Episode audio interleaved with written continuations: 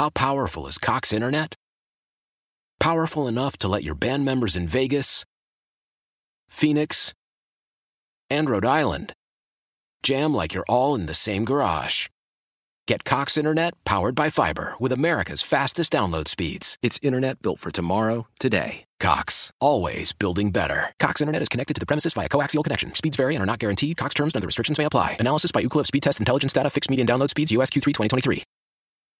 Celebrate and save at Ashley's Anniversary Sale. With Hot Buys, your choice of colors starting at just three ninety-nine. Ashley Sleep mattresses starting at two fifty. Plus, receive a free adjustable base with select mattress purchases. And shop top mattress brands like Stearns and Foster, Tempur-Pedic, Purple, and Beautyrest Black with sixty-month special financing only at Ashley. Subject to credit approval. No minimum purchase required. Minimum monthly payment, down payment, tax, and delivery may be required. See store for details.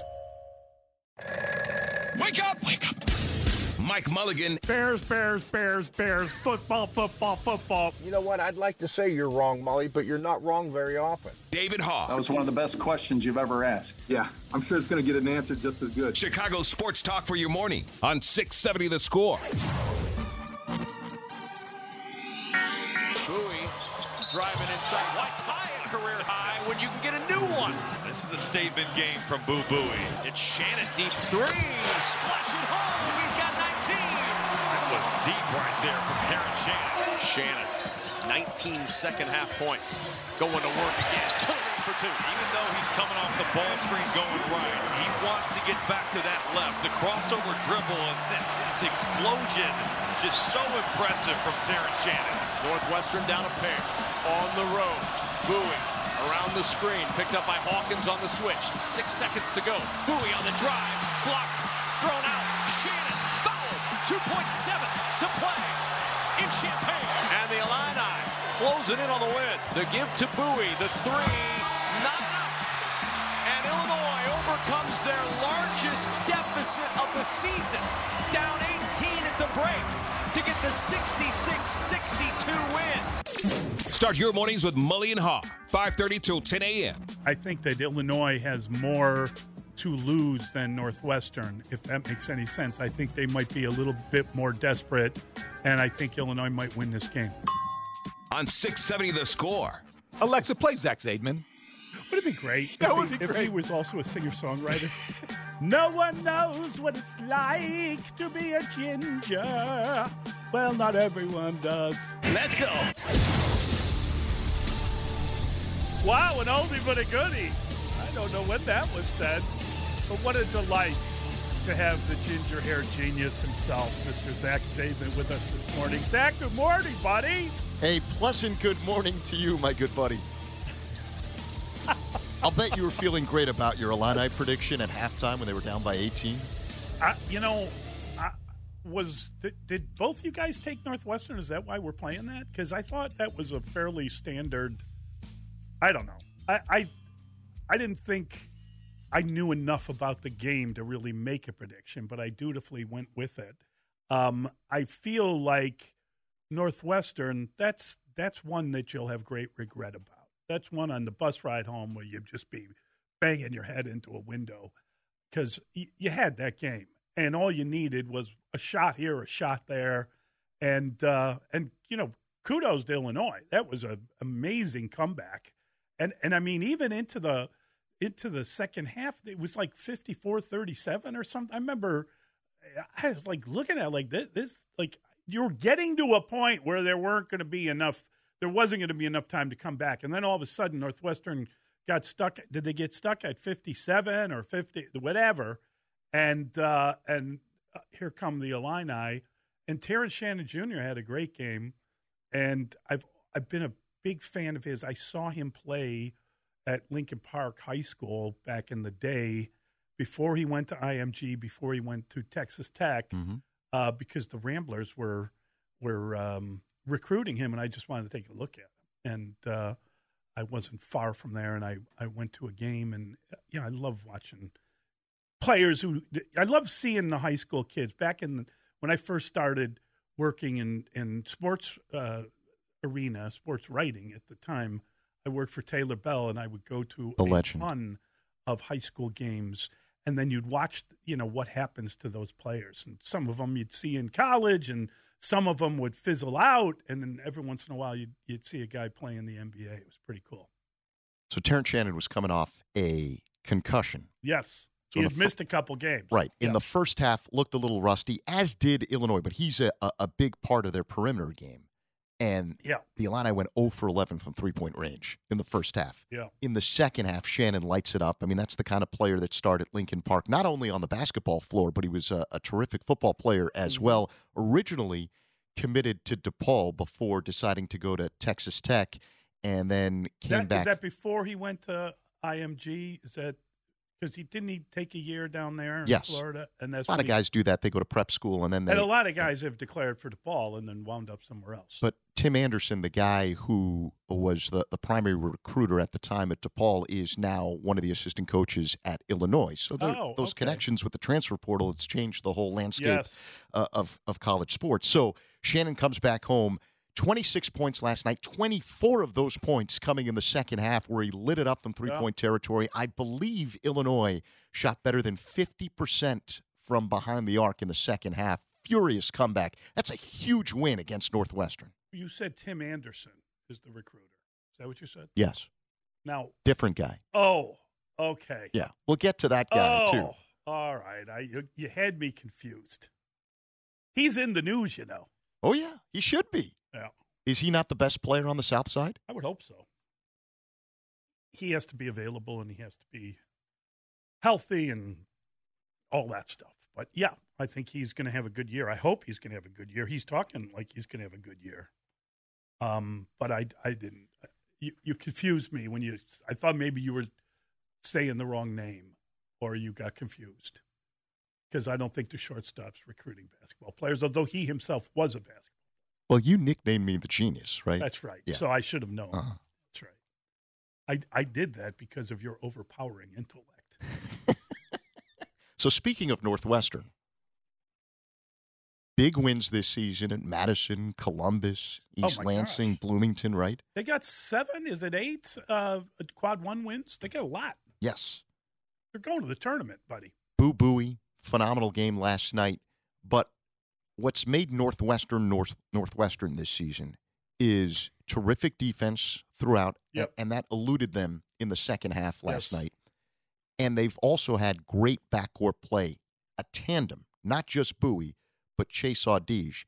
And from an offensive standpoint, Audige did not give them what they needed to supplement the great game that Bowie was having, and that's why they ended up on, on the short end of things. But, again, that you cannot cannot state this enough. Huge, huge, huge win for Illinois, considering the circumstances.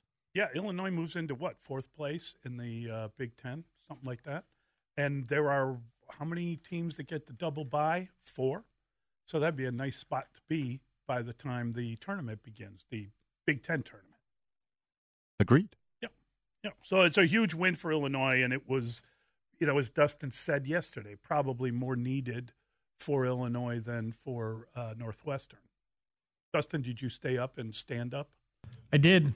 Needed to stand up, especially especially at halftime. I thought, boy, if this is not down, the he falls asleep. This is not the mammoth game that I was uh, hoping yeah. and predicting yeah. that it would be. This is going to be a uh, lights out, and I'm glad that I decided to uh, to stay with it. It was re- I was rewarded. Yeah, that's pretty good because Illinois came out surging right at the start of the second half. And yes. then it looked like Northwestern was able to stabilize things right. for a little bit. And eighteen's a lot. Like in the N B A, you know, they can they can wipe Erase out an eighteen-point lead, minutes, no yeah, problem. But easily. eighteen in college, that's a that's a yeah. big lead. Yeah. You can usually manipulate things a little bit. Get yourself a T O, as we say in the business, baby. and uh, and you can kind of find a way, drop a play, et cetera. But it just the Cats just kind of fell apart in the second half, and once the game got close, and that, you know, it, that is college sports, frankly. You know, when you watch college football, you see it mo- most often. In the N F L, you don't see these momentum shifts that happen in college football or in any college sports where it is really hard. When, when, you are, when you're running, it's really, it feels great, but when you're under siege, it's really hard to reverse that again. is a hard thing to do. You wonder if that would have happened, that that terrific comeback by Illinois, yep. if that game is playing out that way in Evanston. Oh, there's no – they beat them by fifteen in Evanston, and and they beat them in a similar fashion. They mm-hmm. got more from, from uh, the other guard, you're right, but nonetheless, they did win handily at home, and they've been winning at home.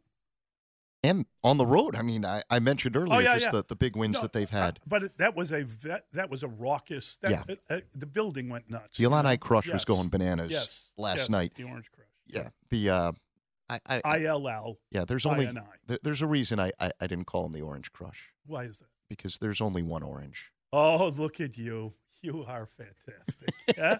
You just reeled me in. Uh, you're now, bad altogether. When you were watching the game last mm-hmm. night, and at halftime, all the yeah. experts on the Big Ten Network are talking about how great Northwestern is. Yes. This is a really, really good team. This is a team that, that can win some games. I said this the other day.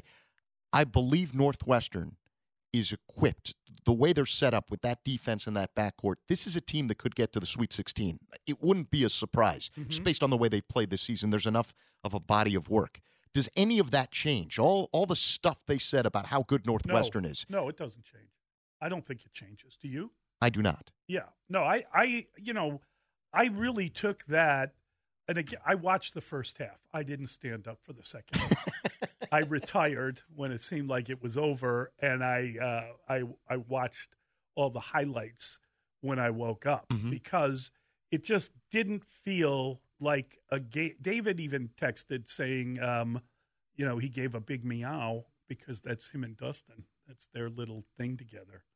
They they kind of lick their little paws and they do. They have this weird kind of cats thing going. I don't want to know about Dustin yeah, and David after strange. dark. Yeah, um, but no, they they had their meow thing going, mm-hmm. and I and I I it, it was like the buzzing of that kind of uh, well, like I was in. I did not stand up, Dustin, and I was ready to sleep, and so I did. But when I got up, I, I actually I think it was about twelve thirty or so where I popped up and and checked the score. So let me get this and straight. I was very surprised. At halftime, you go like this. Clapper turns off everything That's in it. the Mully household, no, right? Clapper. No, at, at halftime, I hand the channel changer to Missus Mulligan, and, and I retreat. Well, see, I would have lost that battle. If I had happened to have been in my bedroom, there was no shot I was getting to watch a, a second of that game. I wasn't watching in my bedroom. I was watching it in the living room. I, I told you about what happened with my television. Oh, no. I got a new T V, which is hugely exciting, and I'm going to spend the weekend trying to figure out how to get it going because it's it's difficult. There are more bells and whistles. I'm I'm just I'm going to need to read something and figure this out. Like I'm going back to reading like how television was created. I'm going to start at the beginning, and I'm going to get myself all organized. But it, you know, getting a new television is like getting a new computer. You just have to figure out how you what the shortcuts are, how to get through it. And I, I'm going to do. I'm going to spend some time on that, buddy. I didn't have time to do it during the week um, because I'm I'm pretty tied up. So uh, I will get that done.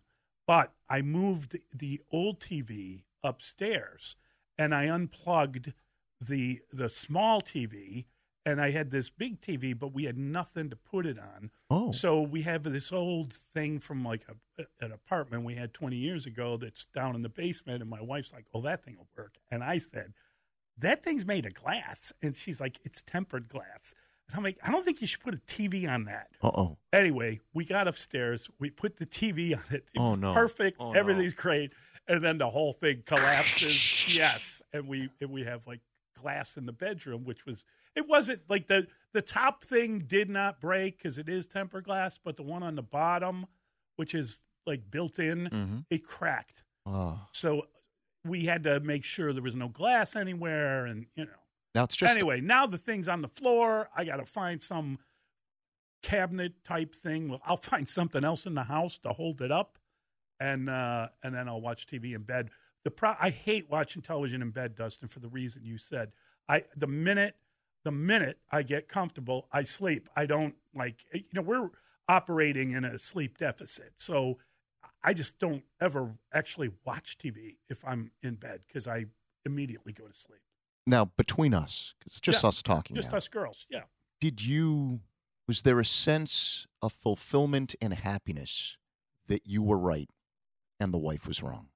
About what? Oh, no, no, no, no, no. You know, here's the thing. Did you need that video replay thing they've been no, advertising on T V no, no, with their, no. the, the red flag, no, the we, challenge? We, we, you know, we were looking, the two of us together were looking for a method of not spending money because we've got, like, a lot of kids and mm-hmm. college and stuff. So we we are always very anxious to not waste money. And this idea that that would work, I, I mean, the minute she said it, I'm like, of course it'll work, you know? I didn't think, hey, Zach, I'm the guy who carried everything upstairs, okay? Yes. So, I mean, like, if I'm putting, uh, you know, my my uh, my frail uh, back uh, up against it going up three flights of stairs, I'm on board, okay? The problem was then I had to drag all that stuff out to the – I mean, it just ended up and being – clean everything up. Yeah. Oh, it ended up being a nightmare. But, no, my wife is – significantly smarter than me, and she runs the show, and I am merely uh, the kind of footman, you know. I kind of she runs the household, so if the maid is arguing with the butler, she gets involved immediately. Uh, I, I'm I'm just the you know she is the the uh, president of Mulligan Enterprises. I am the lone employee. That is the the way that we separate. I am not. I am too smart to turn on her because of a questionable decision. I I mean, I was right there with her. Hey, that is a good way of saving money. I'm all over it.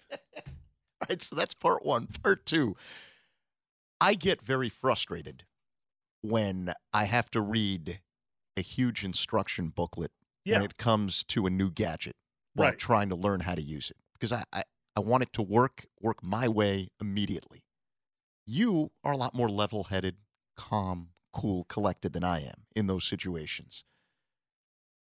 When you try to operate this new television, yeah, how are you gonna how are you gonna stay calm when it doesn't oh, no, initially no. do the things you want it to do? Listen, this is a this is a uh, this is sort of a task of joy, you know.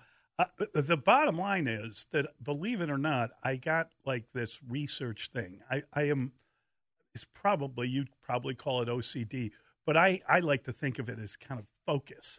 And I, I will stick into something and give it all of my attention, all of my energy, and all of my thought. So, so you're obsessed. I Well, I when I get into something, like if I read a book by someone, I will pretty much read everything the guy's written if I like it. You know what I mean? Mm-hmm. Like I, I don't, I'm not like, oh, I'll try a little of that and I'll try a little of this. I'm more like all in, all in or all out. Right. You know, that's just my the nature of my personality, and so it it can be a problem if you have like a hard deadline, and then, as I'm saying, you go back to the history of television. It's not, it's not beyond the, the the pale that I would actually do something like that and try to figure out how to make like a circuit board of some kind. It that's just the it's kind of the way I approach things. So I will do the research happily, and I will read the man, and I will have no frustration about it. And I, I you know, I had a really fun day yesterday because I watched uh, Man United play Barcelona on the Spanish station, and I could have, I could have just made sure that all of the apps are on the T V and everything, but I, I got to do that this weekend. So I, it, it, as a result, I just watched the game in Spanish, didn't understand what they were saying, but understood the flow of the game and, you know, the excitement of the guy and everything. It was fun. It was really fun. Do you find your Spanish getting any better? No, I've been watching soccer on the Spanish station since I was about eight, and it's never helped. It's never like it, I've never learned anything in terms of just being able to speak Spanish better. So one of my favorite stories is Wilmer Flores, big leaguer, sure. different teams over the course of his career. He didn't know much English, started watching Friends. And he learned English on And he Friends. learned English, and that's why his walk-up music is the theme song for is Friends. Is that right? Yeah. That's a fantastic story. Is that all it takes? It worked for him. I mean, but I mean, like, given that restriction, I, shouldn't I be watching some soap opera or something? it's very expressive. I, and that, you know what I, I mean? I think you like, would enjoy watching some of the soap operas. Like the problem when you're watching, you know, a, a soccer game is that much of it is like, you know, Lineker, Lineker. Like they're they're yelling names out. Like, you know, you get that. And Lineker played for England. Like Lineker must be seventy. But I remember watching his name being mentioned because the guy said it pretty funny. Um, but I, there's a lot of that going on, right? There's a lot of, you know. I didn't think that Smelly Cat yeah. would teach someone how to there you go. be able to navigate the English language, That's but that. apparently it worked. Yeah, yeah. That's hilarious. Yeah, and and, uh, and Rich Mo checks in and says that uh, I got to let him know. Uh, I, this is like Rogers going into darkness. It's me going into a television retreat. Very funny. He came out yesterday. Of the of the allegedly, but we have we have not heard from him since. Okay, so you think he's he's like a little shy to to blurt out anything? He came. What what if he really did like stare into the abyss and come to some horrible conclusion about life? The horror, the horror. Aaron Rodgers has emerged today. What is it about Green Bay that would compel someone uh, during the off season as an escape to go into a darkness retreat? We got accused of making fun of that yesterday. And apparently Green like, Bay or the combat darkness fighters retreat? And martial arts use the uh, darkness retreat. It is, it is a really good thing. So I'm guessing that Rodgers at the next press conference, he's going to like show up with like nunchucks. Right. Watch what you say. Do you think Ryan Poles, George McCaskey, and and the highest levels of the Bears organization should go to a darkness retreat and figure out what to do? Do we keep Justin Fields? Do we draft a quarterback? Do we trade Fields? What do we do here? The reason I couldn't go on a darkness retreat, I, I mean, I was I was in college and I was in Greece and we were in the Greek Isles, and it was like I kept. Like, I couldn't get my hands on a newspaper, and there were no, like, there was nothing, you know, information-wise that you could get. So I couldn't get, like, and I kept thinking, like, like the world could be going through a massive crisis, and I'm here not knowing anything.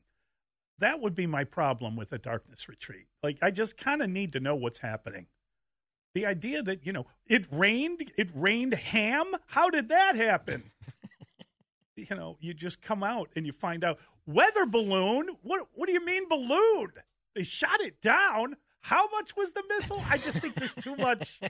There's too much weird stuff that goes on that you got to be half aware of. I'm always looking for the light at the end of the tunnel. Uh-huh. I don't want to go in the other direction.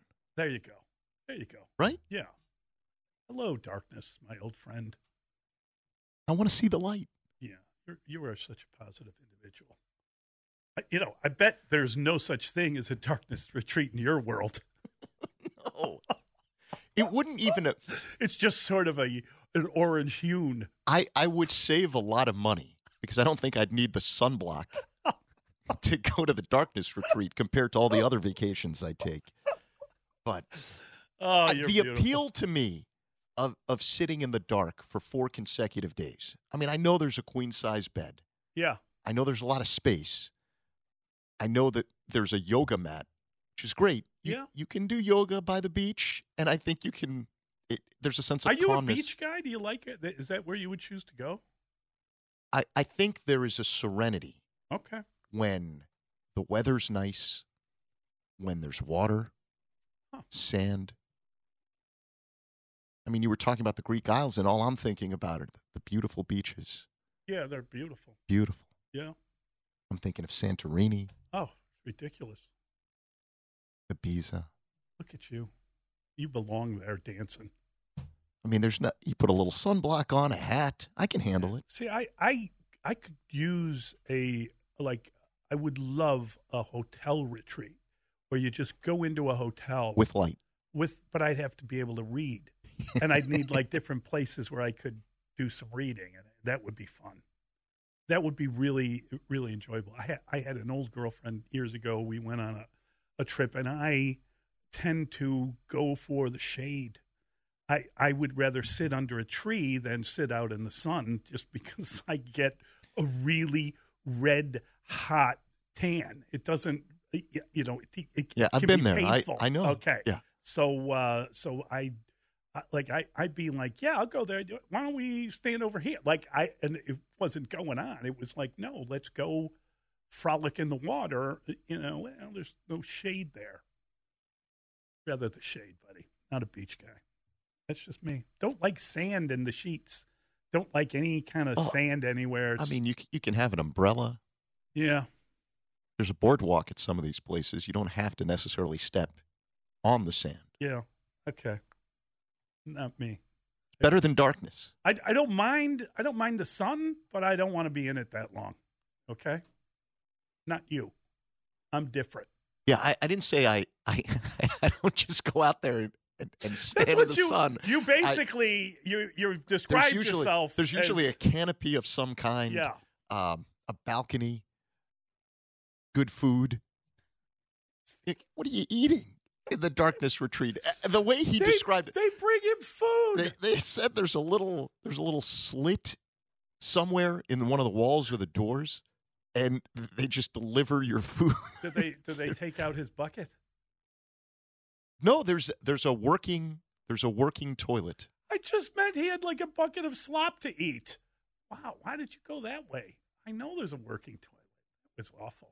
All right, we'll we'll clear our minds of that image, and uh, and we're going to get to all the big stories of the day, including the Illini with a big win. It's uh, it's the Pick Six next. It's Mully and Hall. We have the great Zach Zaidman on Chicago Sports Radio, six seventy The Score. Why? Why? If you Why? have T-Mobile five G home internet, you might be hearing this Why? a lot. Why? Every time your internet slows down during the busiest hours. Why? Why? Because your network gives priority to cell phone users. Why? Why? Good question. Why not switch to Cox Internet with two times faster download speeds than T-Mobile five G home internet during peak hours? Okay. Stop the whys and visit cox.com slash 5G home for details. T-Mobile prioritizes certain T-Mobile phone users over home internet users during times of congestion. Celebrate and save at Ashley's Anniversary Sale. With Hot Buys, your choice of colors starting at just three ninety-nine. Ashley Sleep Mattresses starting at two fifty. Plus, receive a free adjustable base with select mattress purchases. And shop top mattress brands like Stearns and Foster, Tempur-Pedic, Purple, and Beautyrest Black with sixty-month special financing only at Ashley. Subject to credit approval. No minimum purchase required. Minimum monthly payment, down payment, tax, and delivery may be required. See store for details. Old Man Winter here. If I had it my way, it would stay winter all year long. Short days, wind chill, black ice, and a good polar vortex. Oh, heaven. Wait, is it getting warm in here? Your cold snap is over, Old Man Winter. Spring has arrived. Spring. Spring is here, which means it's the perfect time to get away in the Hyundai you've always wanted. Visit the Hyundai Getaway Sales Event, where you can get great deals on all of our award-winning Hyundai models, like the tech-filled Tucson and Kona, as well as the spacious Palisade. Enjoy wherever you go with the peace of mind that comes with America's best warranty and three years or thirty-six thousand miles of complimentary maintenance. But hurry in. These deals won't last. Add more joy to your journey at the Hyundai Getaway Sales Event. Now get zero percent A P R or up to fifteen hundred dollars bonus cash on the Hyundai Tucson. Now, during the Hyundai Getaway Sales Event. Offers end soon. Call five six two, three one four, four six zero three for details. It's Pick Six with Mully and Haw, where we debate the top six sports stories of the day and then open it up to you, the Chicago sports fan. Call us at three one two, six four four, six seven six seven, or you can tweet your thoughts at Mully Haw. Pick Six with Mully and Haw starts now. Do you believe Patrick Beverley will be able to jumpstart a playoff run starting tonight at the U C? Do the Bulls win tonight? Will they win both games over the weekend? Uh, you know, I, I know that I should be cynical, and I know that I'm I'm stumbling into Tristan Thompson ground here uh, by by thinking that the beyond mediocre is actually the unicorn. And, and I I understand what is happening to me, but I am firmly convinced that that Patrick Beverley is going to turn it all around, baby. That things are going to be totally different now that Patrick Beverley has arrived. I think for sure they're going to win tonight. and I believe they're going to win both games. And I think we're going to be in here Monday talking about the battle back to five hundred. This is one of the worst ideas I've ever had. I understand that I'm getting caught up in nonsense and that I'm insane for doing so. But I got to tell you, as, as we sit here right now, I would – it actually went through my mind that we should do like a, a show wager of like twenty-five dollars. We all kick in a couple bucks and twenty-five dollars Bulls to win, and we just roll it over because this could be the twenty-three straight wins to end the season. All right. Well, the Bulls are a one-point favorite tonight, according to your guys over at Bet Rivers, Mully. So there you go. First, uh, first wager, Bulls minus one against the Nets. And if you're interested, the total on this one is uh, two twenty-six. And they don't have them out yet, but there will be a bunch of uh, Patrick Beverley props that might be fun to take a look and to see what the people over at Rivers even, think about that. It doesn't even matter what he do, what he does in the game, what he can do. It matters only that he's here. All right. Um, does he jumpstart a playoff run? I guess if you a win is the way to get to the postseason, obviously. So they win tonight. They win Sunday at the Wizards. When you guys get back here on Monday morning, they are they are two and oh, and the six-game losing streak is kaput. I will gladly take your money. So, Mully, just... Zach is booking it. What if we just go with the two games? No way. Okay. You've watched this team. I have. I've watched them lose six straight games, and I've, I see how how passionless they are. Even if you get a Patrick Beverley renaissance, and he's no longer Mister ninety-four feet as he was early on in his career, where he was such a great defender, he locked you down every inch of the court. That's no longer the case. Even if he provides a little bit of a spark, he's not going to do it offensively. He's been a terrible offensive player. He no longer consistently hits those open shots, and that was his strength, right? Great defensive player. If he's open, he's going to sting you from the perimeter. That no longer happens on a regular basis. For the Bulls to be good, the guys that you've been begging to be good all season long have to be good, and they have not been able to do that. You need somehow for DeRozan and LaVine and Vooch to work together as beautifully, making that music that they made during the first half of last season.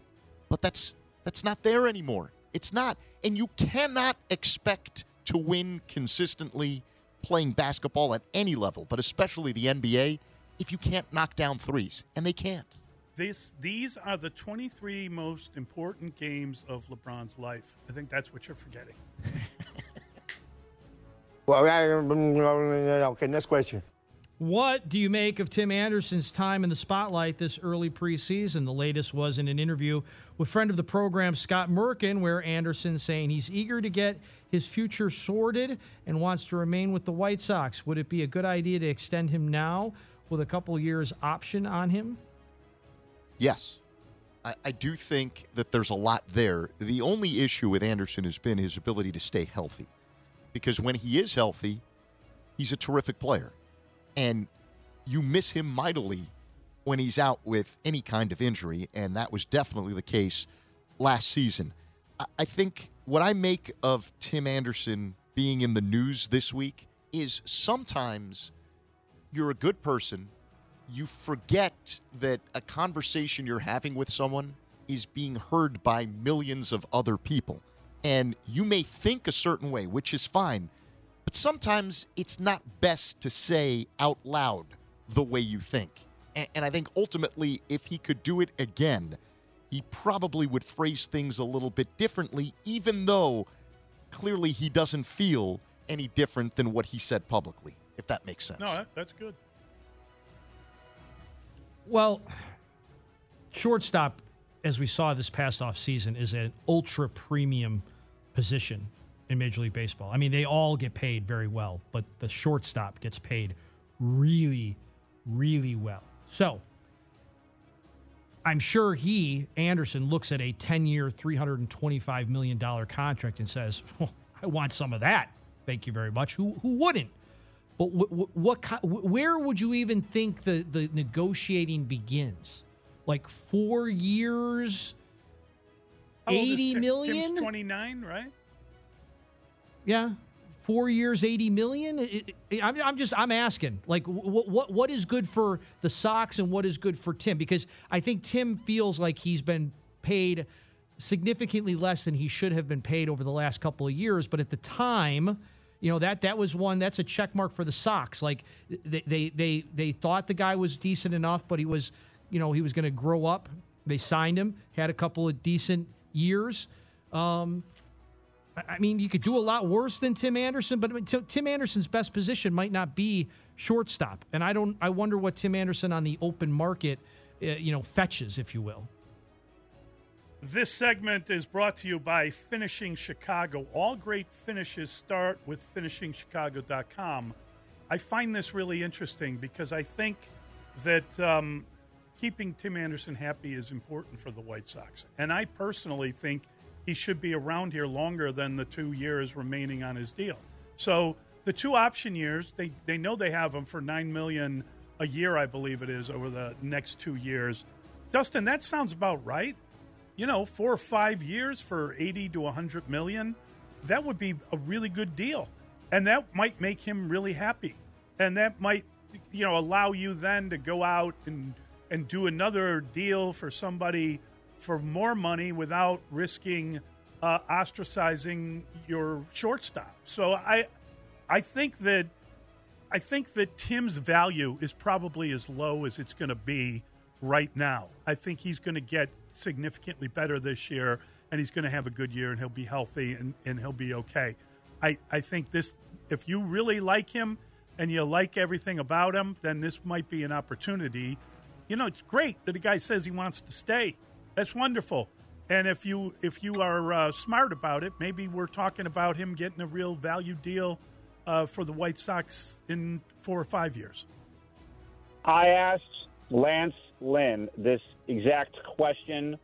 The White Sox will start Lance Lynn Saturday in their Cactus League opener, and manager Pedro Grifol said it was too early to declare a regular season opener. But how do you feel about Grifol's unsolicited evaluation of Mike Clevenger's live batting practice performance? Clevenger looked really good. I was really, really pleased uh, with how he threw the ball. Do you believe the Sox plan on playing this guy, even if he is under investigation by M L B for domestic abuse and child abuse? Key word there, unsolicited. I mean, that was the first guy he talked about. He just came out at, at evaluating the practice and talked about Mike Clevenger. That tells me they think he's playing. That tells me that they're planning on playing him. I, I believe that the White I, I, I have said this before, and I'll stand by it. I don't want to see the guy in a White Sox uniform. I don't want to see him pitch for the White Sox. And uh, and everybody gets on you, oh, you're you know convicting him before there was even been a charge. Well, there have been some charges. There's been some horrible things said about the guy. And, uh, and I think it's a super bizarre kind of situation. The Sox apparently peeved Uh, with various people about various response to this. Oh, yeah, shh, don't say anything about the war. I did it once, but I think we got away with it. Give me a break, man. Give me a break. Th- this is, this guy's on the team. I don't blame Pedro Grifol. This guy's on the team. Apparently pitched pretty good. They got him on the team, and they're apparently they don't believe that the M L B is going to suspend him because they're going to rely on him. Problem is, the minute you rely on a guy like that, that's when you're let down. So I wish they had gone in a different direction immediately. This is not one that I'm I'm following with any uh, with any joy. Well, you said it right there, Mully. I, I mean, what what do you want Pedro Grifol to do? He is not in a position like Tony La Russa would potentially be in a position to be like, you know, I went to Jerry and I said I, I want nothing to do with this guy. Okay, Pedro Grifol. Wouldn't they say that if that's how they felt though? Wouldn't who? Anyone. I, I, you know, Rick, I, when he talked, uh, this guy, when he's talking, I'm just saying. Well, it also, they plan it, on using we, him is my point. Right. If we believe the reporting, okay, we, we had we had the reporter on from S I, and she really is pinning this on M L B. This is all M L B. And she's, she went out of her way to say, hey, just listen, if the White Sox were to do what a vast amount of people would like them to do, which is just say, here's your twelve million dollars and get out of our camp, okay? That Major League Baseball would frown upon that. It would be very upset with the White Sox for doing such a thing. So I think the White Sox deserve your criticism. I think Clevinger deserves criticism. But Major League Baseball also deserves criticism equally. And so, listen, while he is in camp, I think Grifol needs to use him because that's the fifth starter right now until told otherwise by Major League Baseball. Grifol's just an employee, right? So, and, and almost, I know he has the title of manager, but when you look at the overall hierarchy, he's really a middle manager. There's the G M, and then there's the, the field manager, which is what Grifol is. And his job is to make sure that he's managing the employees that he's given. He didn't hire them, right? So I think that's what he's doing. But like Mully said, and, and Dustin, you outlined this very well, too, it's just awkward. The whole situation is yep. awkward. And somehow Grifol has to make it work if this guy's on the team, which at least at this point, I, I'm surprised. I thought there's no way that Grifol would be there to start spring training, let alone be there to begin the regular season with the White Sox. But it appears as though that's going to be the case because you wouldn't spend time talking about someone like this if you didn't feel they were around. So that's part one of this. The other is what you mentioned about Lance Lynn and how Grifol would not commit to him as being the opening day starter. Wouldn't that tell you Dylan Cease is the guy? Well, shouldn't Dylan Cease be the guy? He was second in Cy Young uh, balloting last year. I mean, I I would make Dylan Cease the guy. Me but- too. Yeah, I don't, and I don't know if there is some veteran juju that you have to first kind of bow to, but I, I or think he's, Cease is their best pitcher. Or he's in, in line to get a new big contract, and you don't want to have another check mark in his box that he got the ball on opening day, perhaps? That's weird. You know, that's a really good question. Of them, if that's true. Not you, Dustin. You're very strong. Where are you with White Sox new first baseman Andrew Vaughn? Do you like hearing Pedro Grifol say Vaughn has been working his butt off despite merely returning to his natural position? Vaughn has made one hundred seventy-nine starts in the outfield. His first two years in the bigs. Is it time to be comfortable at this spot? I'm a big fan of a manager saying, no, you know, this guy's been so lazy. I wish he would just put in the time and, and go to work. I think you have to be excited if you're a White Sox fan when it comes to Andrew Vaughn because the the fact that he's got one position, his natural position, that's all he has to worry about, and you look at what he's done moving around all over the place early on in his big league career. I mean, last year this guy hit two seventy-one, seventeen home runs, seventy-six R B Is, and I think anyone who watched the White Sox on a regular basis would say that was just scratching the surface of what he can be.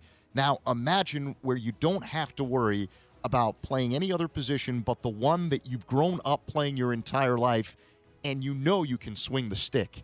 There's a lot to be excited about when it comes to Andrew Vaughn. Yeah, uh, he would be probably, if I had to pick, he would be my favorite White Sox, Andrew Vaughn. He's He's got a big year ahead of him, and I think being comfortable is really going to pay off for him. A lot of shock if you're watching on Twitch that uh, I picked a favorite White Sox. Um I think this is good for him, not having to play the outfield and not worry about that. You know, but I'd love to know your feelings on this, especially Mully. You know, we've talked a lot about the problem that the White Sox have in right field. Is Andrew Vaughn a better option in right field than what they have right now? Than Oscar Colas?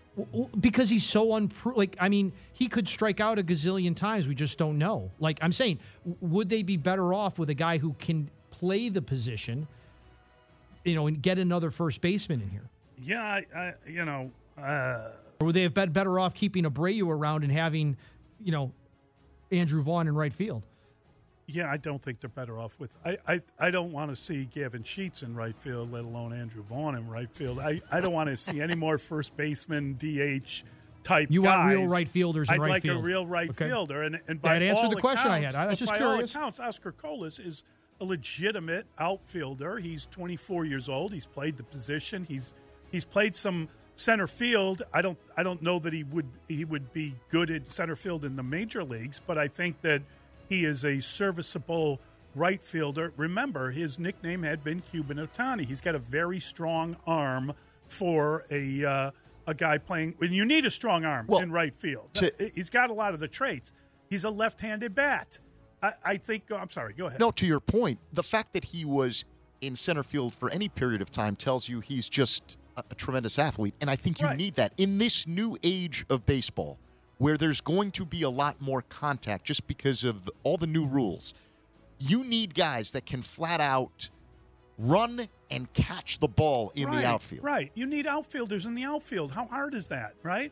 And whether you want to say – you know, since Jermaine Dye or Alex Rios, or the White Sox haven't had right fielder in far too long. So the idea that they have a prospect, and I'm, I'm, you know, he's twenty-four, that is ready to con- contribute is a, is excellent, and I'm really looking forward to it. I think it's really difficult when you have a ton of people starting at different positions.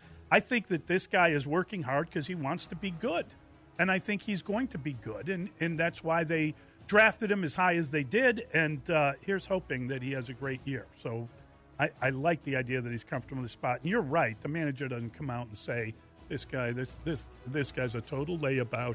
He would not work if you – he he demands that they cart him out there. He won't – I mean, come on. But if he did. But, I mean, it's spring training, so everybody is busting their tail every time they go out there, and everybody's in the greatest condition of their life. Did you see the weight that guy put on? Oh, is this going to be special? It's like it's like as soon as someone undergoes a medical procedure in sports, the first thing you read in, in the, the release is successful surgery. They never tell you if there was yeah. a complication until all of a sudden Lonzo Ball's out for the entire yeah. year. He had another one? Well, if I start making your guys money, I can answer these questions. Ah, the voice of David Ross will be with the guys eight forty this morning. Make yourself a note. Set yourself a reminder. Are you pumped up to see Marcus Stroman followed by Adrian Sampson for the Cubs on Saturday? How do you feel about Caleb Killian telling The Athletic that his mechanics changed last year as he dealt with left knee tendonitis? Has he fallen behind the other pitching prospects right now? Can he get back on the radar? Um, I, I am... pumped up. I like Marcus Stroman, and I want to see the sinker sinking, and I want to see uh, some good defense behind him. So, yeah, I think that's good. I like Adrian Sampson, too, so I'm looking forward to seeing the Cubs on Saturday, uh, even if it's only through the radio. But they, they will paint the picture for me, and I will see it in my mind's eye. Um, how do I feel about Caleb Killian? You know, he, he really had a lot of juice last year because I don't know that he was expected to be the kind of dominant pitcher that he looked like uh, down in the minor leagues. And then he came up and he struggled. And um, and maybe he's fallen off the radar a little bit. And I haven't heard him mentioned as much about that. I found it interesting that the left knee tendonitis impacted his mechanics. And I, I hope that he gets back to the position he was in before, because we thought for a while there that he was the guy you had to get up and into the major leagues. And I love when you have guys like that. So I'm excited the Cubs baseball is going to be back on the air, and we can listen to it. We can watch it depending on, on where we're at this weekend. That's that's exciting. It means we're just that much closer than putting this weather that we've had the last couple of days in the rearview mirror, and it's supposed to get back to the forties on Saturday and Sunday, so I say bring it. Um, you know, I'm a little bit disappointed that Marcus Stroman didn't show up for CubsCon. I'm not thrilled Marcus Stroman is pitching in the World Baseball Classic. Um Yeah, fine. Adrian Sampson. You know, the Cubs have some depth at pitching. They they have a lot of pitchers. Now, they're looking still, I believe, for an ace. or I think they got a real strong three, fourth, and fifth starter type guys right now. I think they're still looking for the ones and the twos. Uh, hopefully, Jamison Tyon can be a, a, a really solid two. Then you're still looking for a one. But if Stroman can bring it, then bring it. Um, and that gets into, you know, Caleb Killian. They don't need him right now. Yeah, right now, right this second, they don't need him. So um, hopefully he can get back to what has worked for him in the past. Hopefully the knee is recovering, and, and he'll be good to go if he's needed later on in the season. Think about every power pitcher that you have a snapshot image in your head of over the course of Major League Baseball history with the power guys, and Killian is one of them. It always starts with the lower body. So mm-hmm. if something is wrong with your lower body, it definitely is going to impact your confidence in what you can throw and the location of the stuff that you can throw. So I, I do think that was a big deal, and, and hopefully you can get back on track. But I know the Cubs are still high on him. There's a lot to like. Even even when we saw him briefly at the major league level, you saw the flashes. I mean, this city went bananas when you saw four good games out of the starting quarterback uh, of the Chicago Bears. So imagine if you see, if, if you look at what Caleb Killian was able to do last year, the good stuff, it, it makes you dream of, of just what an ace this guy can be. That's one thing. Let's put it aside for now. The other thing, Dustin talked about he doesn't like Marcus Stroman pitching in the World Baseball Classic. I love it. Here's why. Because it forces you to be a level ahead. So by the time the regular season starts, you're already used to pitching in big games. You don't have to ramp it up and slowly work your way into being a, a premier performer immediately. Stroman will already be there. For some players, I don't know if the World Baseball Classic is the best idea because you're trying to get used to all these new rules that Major League Baseball is implementing. But when it comes to Stroman, he's a fast worker. Pitch timer's not going to impact him. I actually like the fact that you have your best pitcher pitching in big games right from the get-go. As for Sampson, he could be a huge piece in the early going of this season. We know Kyle Hendricks isn't going to be ready to go at the start of the season as he works his way back from injury.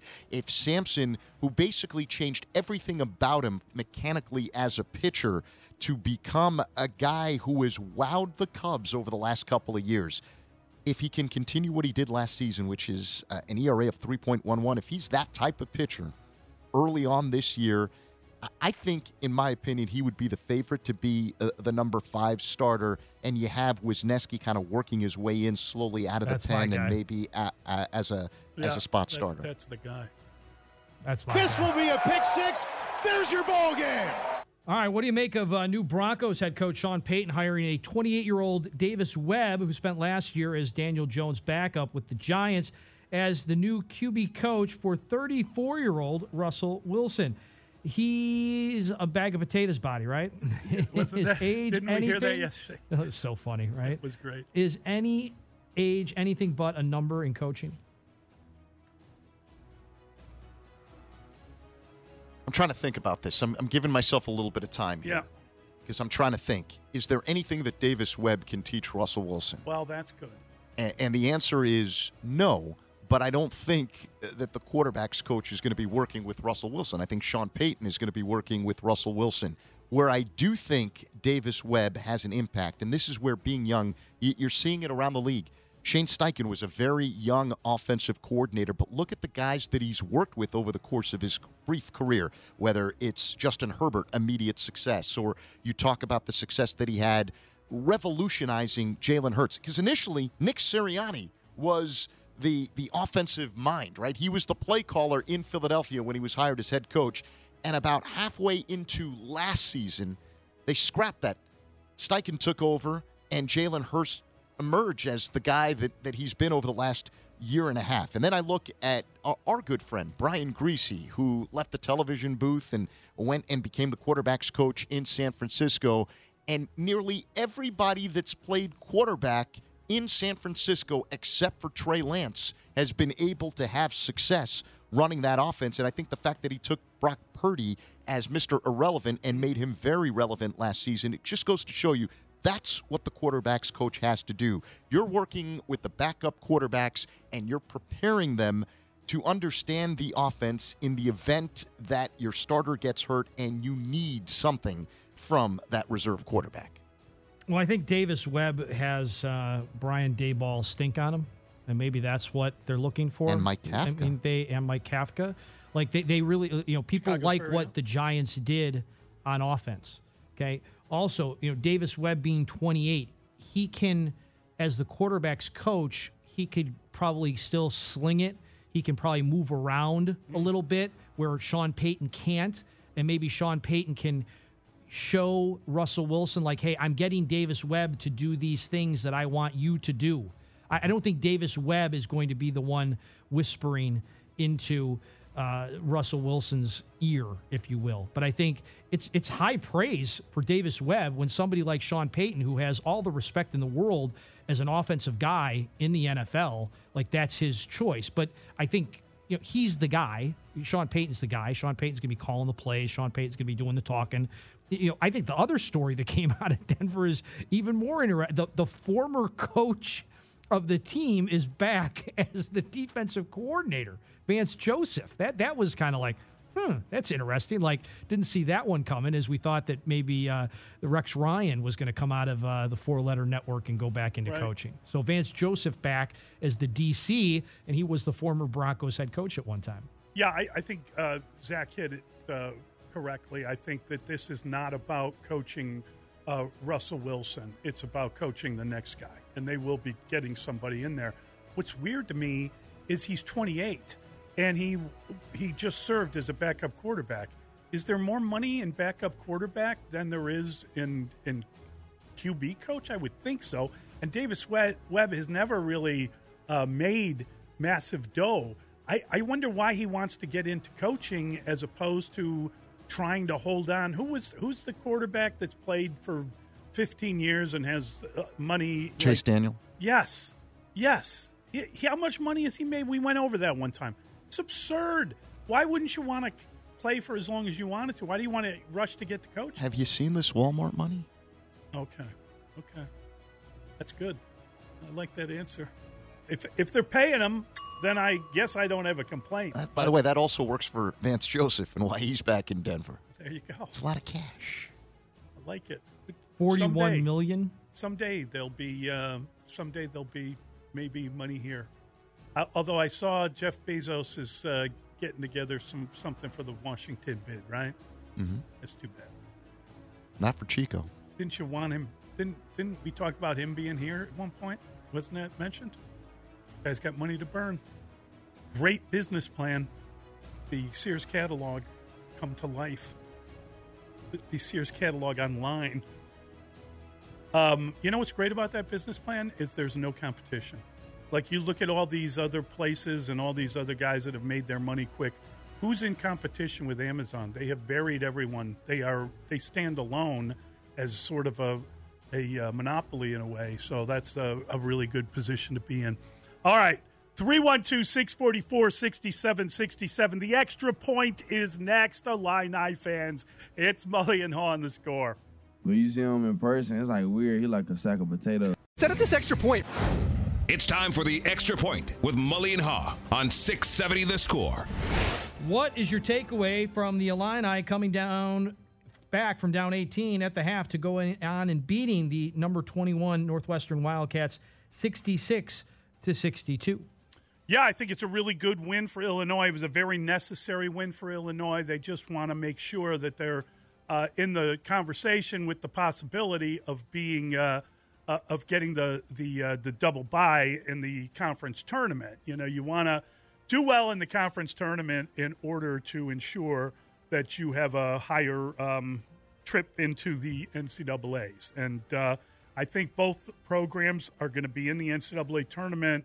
I just wonder where. I, I do wonder.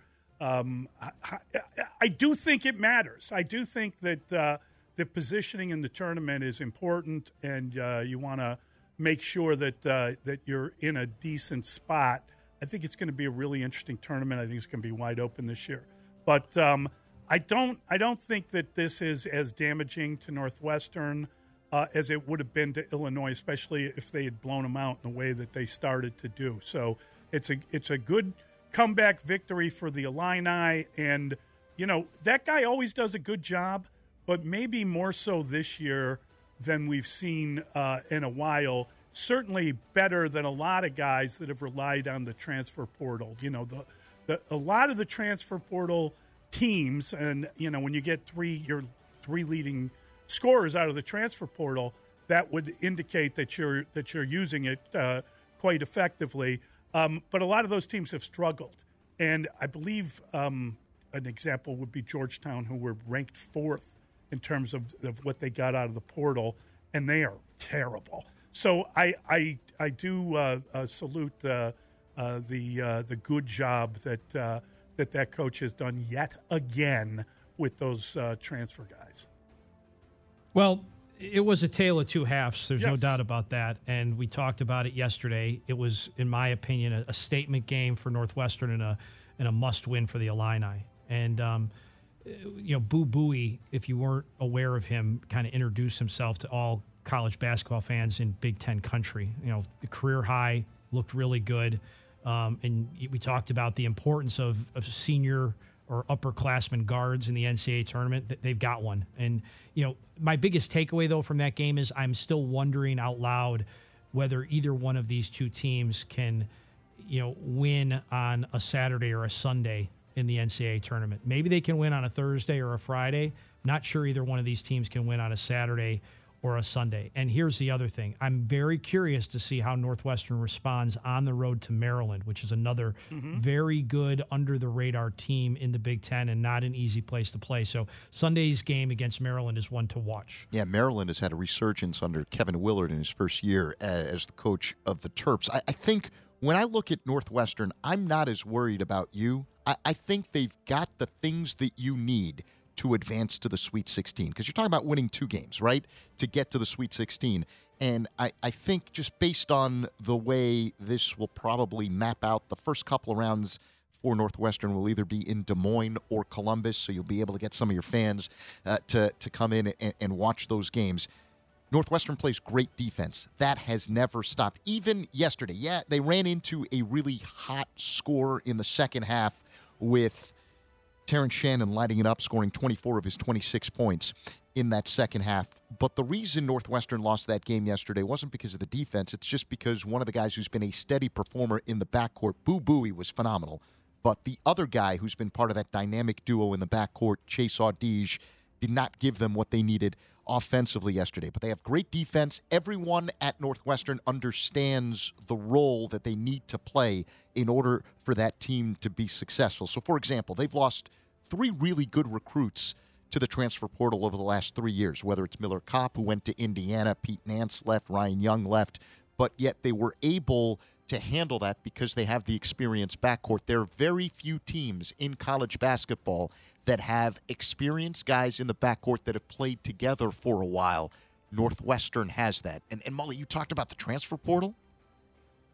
That's just the way it's going to be. Yeah. The rest of the way. Yeah. So the best teams going forward are going to be the teams that are able to navigate through that, meaning you have a system as a coach that you trust. You're able to properly identify who can fit into your scheme immediately out of the transfer portal. And then don't be fooled by the regular season record. What you're looking for is, can you make that thing mesh beginning now as you make that stretch run into your conference tournament and then ultimately the N C double A's. Zach, you know, we've talked about it in the college football programs, how you not only need like a recruiting coordinator, it's almost like you need a pro personnel director too, right?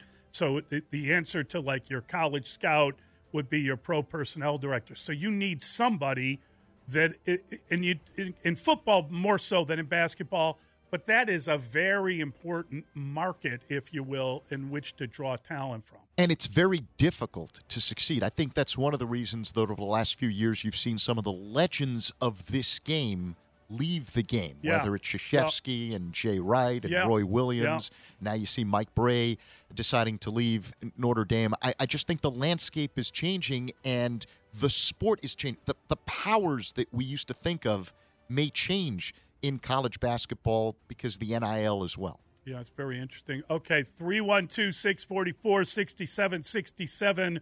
We have Zach Zaidman with us today. It's Mully and Hall on the Score.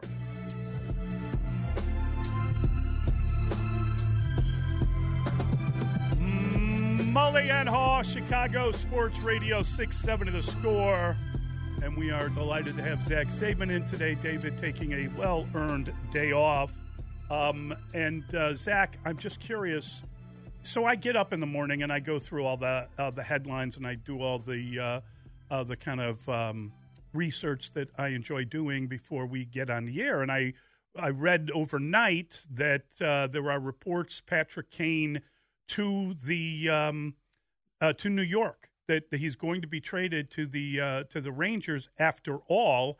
Um, it's not finalized yet. We know that uh, the the the trade deadline is March third, so we're inching ever closer.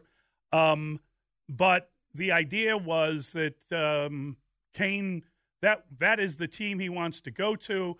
He's obviously scoring goals, and he's playing very well, and they're going to get a third team involved to eat some of the money. The Blackhawks will eat some of the money, and they have a couple of prospects that will come over in that trade for Patrick Kane because uh, I believe the Rangers are all out of draft picks after uh, after making uh, some moves already. So I, I'm just curious, any surprise at that report? Any surprise that it's that team?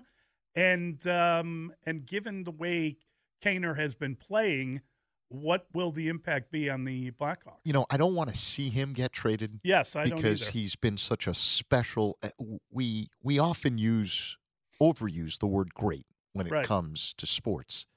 Patrick Kane has been great, truly, genuinely great over the course of his career, and he's such an important player in the history of the Chicago sports landscape. Mm. But there's an inevitability, I think, that he's going to be traded between now and the deadline on March third. I actually spoke to David yesterday mm-hmm. because I, I told him, I know you're off, but if this should happen during your show, that I'm going to ask Mully and Dustin to give you a call and put you on the air. I hope it oh, doesn't happen. Yeah, I mean, there's no way we wouldn't. You know, and I, I know David is in his darkness retreat this weekend, but that's not true. If it happens, that's very funny. You know, and and by the way, you asked about the Rangers. I don't think it's it's a surprise. I think if you if you truly have aspirations of doing big things, you want Patrick Kane on your team, don't you? Especially the way he's playing now. Um. Yeah. No question that. Uh, and you know he can he can reunite with Artemi Panarin there. The bread man. Um. The bread man, as you say, cuckoo cuckoo. Oh no, that's not the bread man.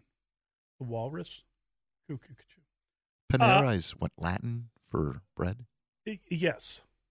It's he. He's Paner. Panerin. He, yeah. Yeah. It's a play. Panera is a place in Chicago, although. I, I don't know if this is still the case, but I traveled to Saint Louis, and we went to the Saint Louis Bread Company, which is known as Panera everywhere else in the country. I don't know if it started there. It did. It, it did it? Uh-huh. And then why is it the Saint Louis Bread Company? Why why wouldn't it be known as Panera everywhere? I, I think they felt that the Saint Louis Bread Company would not be a name. It wouldn't sell. That National. Would work well, okay. say, in Madison, Wisconsin, yeah. Chicago, Illinois, New York, New York. Okay.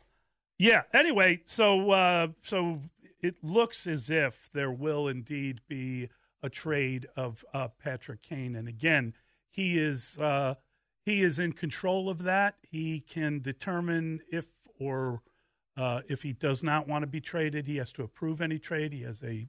a no-trade clause, and apparently the team he's approved a trade to is the Rangers, and there is compensation being talked about, and there is apparently a deal in the works. Mm. So good for him. If that's where he wants to go, that that then they, they should let him do that. And they believe they're going to lose him anyway without compensation, so they're willing to play ball and try to get some prospects out of that deal as opposed to draft picks. I mean, you had this... this unbelievable era that took place with the mm-hmm. Blackhawks. Yes. And poof. What? Yeah. What, what's happening there? Well, I mean, uh, are you saying, you know, I don't understand what you're saying. Are you I, saying I, I they, don't, they, they kind of aged out and they're gone, or are you saying I, I don't that, know that what the, the what's, whole what's the, the Kyle Beach situation? You fired all the people that were there pretty much when and rightfully, that went down. rightfully yeah, so. That, I don't that know what you happen. mean by the what, what I mean is what's what's the the plan here to well, put together the kind of team you need to compete at a high level? Well, they're they're tanking. I thought that I thought we understood that was the plan and that was what was ongoing. And they have, I believe, nine draft picks over the next two drafts in the first and second round. That's a lot. And they, they're planning on drafting their way out of it and and getting a bunch of young guys and trying to trying to start from scratch with that. I, I the reason I asked the question is because there doesn't seem to be a sense of enthusiasm about the tank job taking place with the Blackhawks that there was this past season when it came to the Bears from a football standpoint. I find that interesting. Or when the Cubs were trying to rebuild, retool, whatever you want to call mm-hmm. it, for the second time to to put together the team that they've now started to to put together. It, it is interesting. Yeah, I you know, I think that there's a lot of buzz about the Cubs this year because they've brought in some like real baseball players. Familiar names. But yeah. but they, they the big money spending was Dansby Swanson. So he is the guy. And then like the Cody Bellingers of the world, the you know, the whether it's Hosmer or whether, you know, whoever you want to talk about being brought in to play first. That's those are those are brief one-year contracts, well, right? You're, those you're, are prove-it kind of deals. It's it's a bridge yes. that you're building yes. for some of the prospects that right. aren't ready to play at the major league level right now. So where does Ian Happ fit into that? I think Ian Happ is a guy who finally established himself as the kind of player the Cubs thought they were getting when they drafted him. Last year, he, he did it all. He was an all-star for the yeah. first time. Yeah. Gold Glove player. Is I, he gonna? Is he going to go the way of the previous Cubs stars, or is he going to get a contract extension? We'll talk about that when we come back. We've got Zach Zaidman with us. It's Mully and Hall on The Score. How powerful is Cox Internet?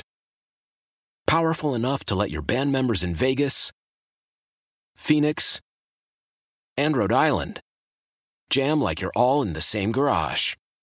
Get Cox Internet powered by fiber with America's fastest download speeds. It's internet built for tomorrow, today. Cox, always building better. Cox Internet is connected to the premises via coaxial connection. Speeds vary and are not guaranteed. Cox terms and other restrictions may apply. Analysis by Ookla Speedtest Intelligence data. Fixed median download speeds. U S Q three twenty twenty-three. Celebrate and save at Ashley's Anniversary Sale. With Hot Buys, your choice of colors starting at just three ninety-nine. Ashley Sleep mattresses starting at two fifty. Plus, receive a free adjustable base with select mattress purchases. And shop top mattress brands like Stearns and Foster, Tempur-Pedic, Purple, and Beautyrest Black with sixty-month special financing only at Ashley. Subject to credit approval. No minimum purchase required. Minimum monthly payment, down payment, tax, and delivery may be required. See store for details. We all agree that reducing carbon emissions is a good thing. And once again, Toyota is leading the way. We hear a lot about fully electric vehicles, and Toyota has them, with more coming in. But we also know a B E V is not for everyone, whether it's because of cost, range, or concern about finding a charging station when you need it. Plus, the raw materials used to manufacture batteries are limited. Enter Beyond Zero, Toyota's vision for a carbon-neutral future. In vehicles, and in manufacturing plants, too, in the years ahead.